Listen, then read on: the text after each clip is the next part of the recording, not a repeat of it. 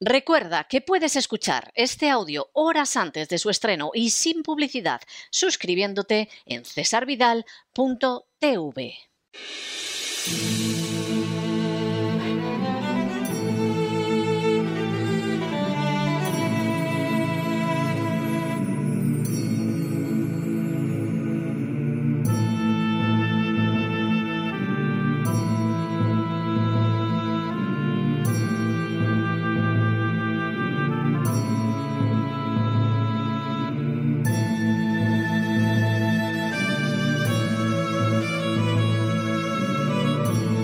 La voz con César Vidal, desde el exilio.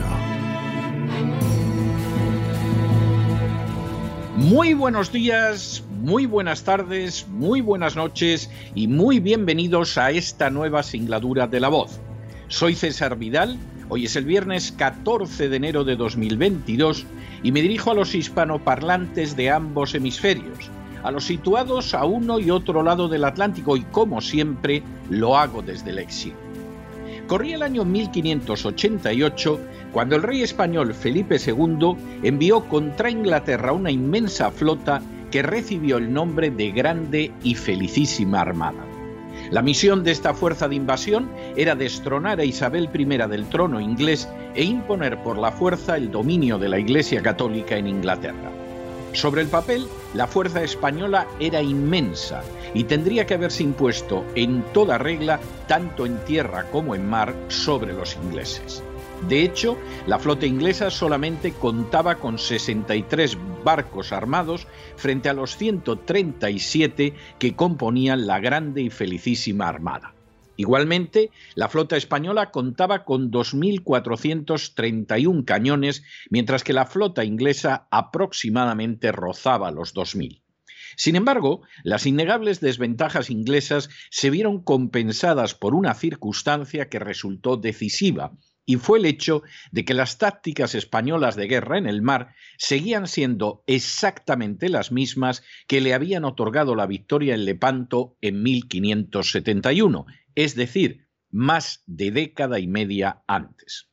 Los ingleses, por el contrario, aprovechando la revolución científica desatada por la Reforma, sí habían modernizado su más modesta flota, habían avanzado en el arte de la guerra y, a pesar de su innegable inferioridad material, acabaron imponiéndose en el mar sobre la fuerza invasora española.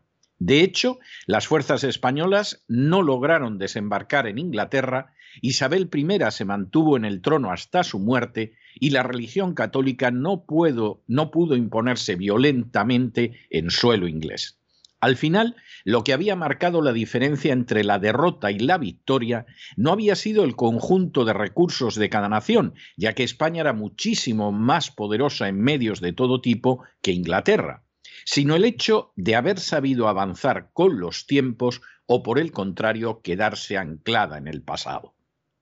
Ese anclaje, en un pasado glorioso y relativamente reciente, implicó una derrota colosal para España, mientras que el saber adaptarse a los tiempos y avanzar permitió que una Inglaterra mucho más pequeña, pobre y débil se alzara con la victoria y conservara su libertad. En las últimas horas hemos tenido nuevas noticias sobre el avance espectacular realizado por China en Hispanoamérica. Sin ánimo de ser exhaustivos, los hechos son los siguientes. Primero, en el año 2000, China comerció con Hispanoamérica por 12.000 millones de dólares. En el año 2019, esa cifra había crecido hasta los 330.000 millones. Segundo, en estos momentos, las previsiones señalan que el comercio entre China e Hispanoamérica y el Caribe se habrá duplicado para el año 2035, hasta superar los 700.000 millones de dólares. Tercero, a día de hoy, parece innegable que China se va acercando e incluso va a superar a Estados Unidos como el mayor socio comercial de Hispanoamérica y el Caribe. En el año 2000, China representaba menos del 2% del comercio total de Hispanoamérica y el Caribe. En el año 2035 podría llegar al 25%, pero teniendo en cuenta que Brasil Chile y Perú destinarían a China más del 40% de sus exportaciones. Cuarto, al mismo tiempo, las compañías chinas están invirtiendo en Hispanoamérica en el marco de la nueva ruta de la seda. La lista de proyectos chinos recientes en la región demuestra claramente la influencia que allí ejerce China. Quinto, Brasil, por ejemplo, ha suscrito recientemente un acuerdo con China para la construcción del mayor puente marítimo colgante del país que unirá Salvador de Bahía con la isla de Itaparica y que tendrá un coste de 1.200 millones de dólares.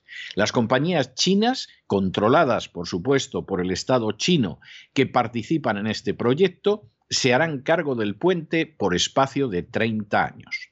Sexto, mediante la compañía estatal China Merchants Port, China posee y opera también Paraguaná, el segundo puerto comercial de Brasil y uno de los mayores de Hispanoamérica. En la actualidad, China está construyendo un nuevo puerto por valor de 500 mil millones de dólares en San Luis, capital del estado de Maranhão. Séptimo, Brasil también se ha convertido en un gran mercado para la ruta de la seda digital china. Huawei se convirtió en su mayor suministrador de equipos de redes ya en el año 2014. Por añadidura, en 2018, China Unicom y Huawei Marine Networks completaron un cable submarino de fibra óptica de 9.600 kilómetros en el Atlántico que conecta Brasil con Portugal a través de Cabo Verde. Octavo, en Argentina, China se dispone a construir una nueva planta nuclear cercana a Buenos Aires con un coste de 8.000 millones de dólares. A ello hay que sumar las dos presas que ya está construyendo en el sur de Argentina. En diciembre de 2020 se firmaron acuerdos por valor de 4.700 millones de dólares para que compañías de ferrocarril chinas mejoren la estructura ferroviaria de Argentina y construyan unos 2.000 kilómetros de tendido ferrocarril. Noveno, China es el mayor socio comercial de Argentina. En el año 2020, el 75% de las exportaciones argentinas de carne estuvieron destinadas a China, el mayor consumidor mundial de carne. Décimo, en los últimos años, compañías chinas se han establecido con socios locales en un amplio abanico de sectores económicos que van del petróleo, la minería y la agricultura al transporte y la logística, las telecomunicaciones, la banca, las finanzas e incluso las industrias de defensa y aeroespacial. Un décimo. En Perú, la compañía estatal china Costco, tercera compañía mundial de contenedores y quinto mayor operador mundial de terminales portuarias, ha firmado un acuerdo para construir un puerto cerca de Lima, la capital peruana, por valor de 600 mil millones de dólares. Duodécimo. China es el socio comercial más importante del Perú y Perú, el segundo mayor productor de cobre del mundo, suministra el 27% de la demanda china de cobre. El 64,2% de las exportaciones peruanas de cobre y el 23,8% de las de zinc están destinadas a China. Por su parte, las compañías chinas desempeñan un papel esencial en la industria minera del Perú. Décimo tercero, Chile se sumó a la nueva ruta de la seda en el año 2018. China es a día de hoy el mayor socio comercial de Chile y el principal mercado para sus exportaciones de fruta y de vino. Décimo cuarto. La compañía estatal china State Grid International Development Limit ha adquirido una de las mayores distribuidoras chilenas de electricidad, la Compañía General de Electricidad, con la que ahora posee dos de las mayores empresas chilenas relacionadas con la energía. Décimo quinto. En Colombia, las obras para la primera línea del metro de Bogotá están a cargo de la China Harbor Engineering Company Limited. Además, China está construyendo en Colombia una línea interurbana de tranvía y una autopista en el sur del país y le ha vendido una flota completa de autobuses eléctricos. Aunque Estados Unidos continúa siendo todavía el principal socio comercial de Colombia, que no se ha unido a la nueva ruta de la seda, la situación puede cambiar con relativa facilidad. Décimo sexto. En Ecuador, China controla las dos principales minas de cobre y una gran parte de la industria petrolífera. La deuda de Ecuador con China equivale al 38,7% del Producto eh, Interno de este país hispanoamericano. Décimo séptimo. A todos estos avances de China en el terreno económico se suman otros de carácter político e incluso estratégico. Así, en Argentina, el ejército chino gestionó una estación de investigación espacial en la provincia de Neuquén. La instalación opera con escasa o nula supervisión de las autoridades argentinas y aunque teóricamente su telescopio no tiene un objetivo militar, la dirección del Mando Sur de Estados Unidos lo ha mencionado como objeto de preocupación dado que es capaz de interceptar señales procedentes de América o de satélites y dar apoyo a otras misiones estratégicas chinas. Décimo octavo. De manera semejante, en los últimos cuatro años, la República Dominicana, El Salvador y Panamá han negado el reconocimiento diplomático a Taiwán en favor de la República Popular China. Décimo noveno.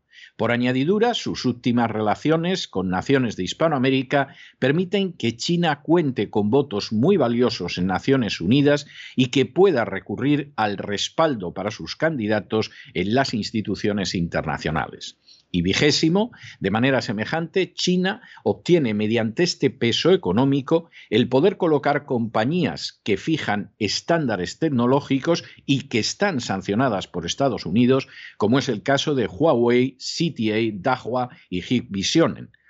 Estas compañías son colocadas en infraestructuras regionales, lo que permite que China dicte las normas de comercio al menos para una generación. Si hay un hecho que resulta absolutamente innegable en la geopolítica actual, es el avance de China hacia el puesto de primera potencia mundial.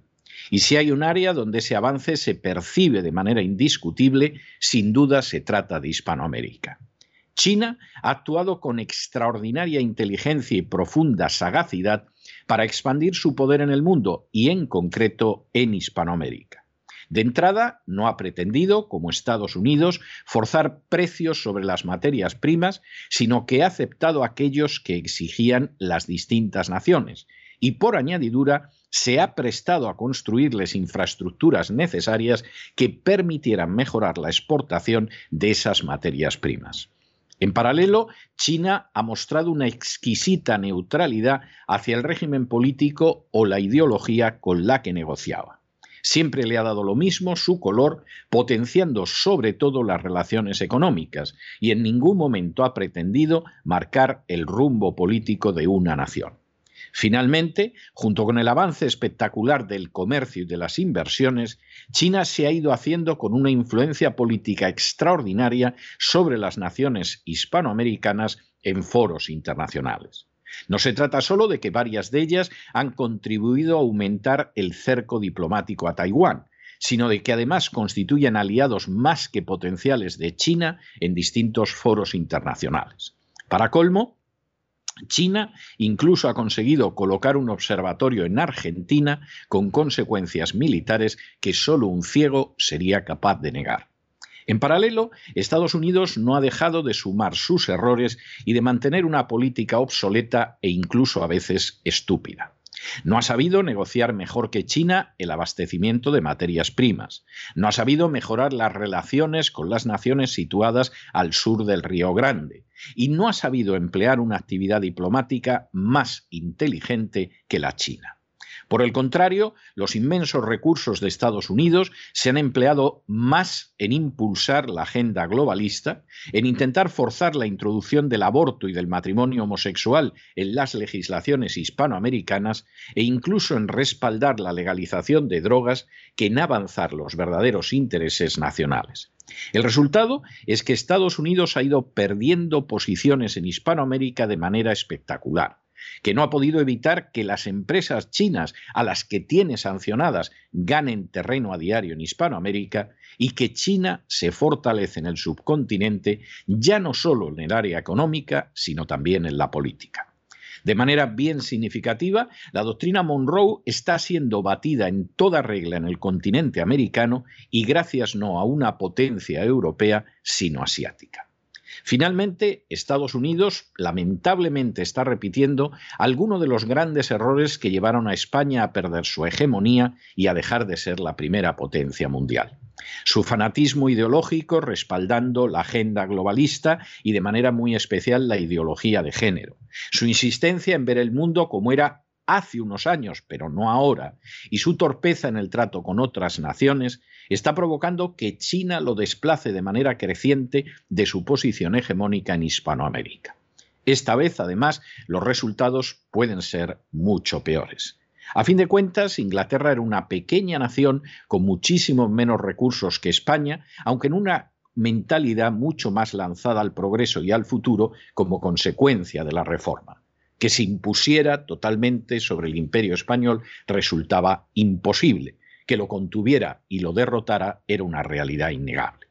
Pero es que China es ya una gran potencia de inmensos recursos que al menos en algunos terrenos ha conseguido superar a los Estados Unidos. Y es que a fin de cuentas, el dogmatismo ideológico, el anclarse en el pasado y el resistirse a ver la realidad actual como si no hubiera cambiado a lo largo de décadas, siempre tiene pésimas consecuencias. Pero no se dejen llevar por el desánimo o la frustración, y es que a pesar de que los poderosos muchas veces parecen gigantes, es solo porque se les contempla de rodillas, y ya va siendo hora de ponerse en pie.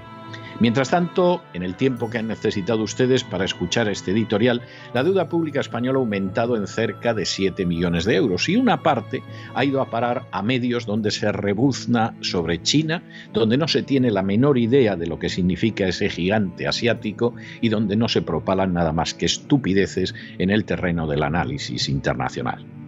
Muy buenos días, muy buenas tardes, muy buenas noches. Les ha hablado César Vidal desde el exilio. Que Dios los bendiga.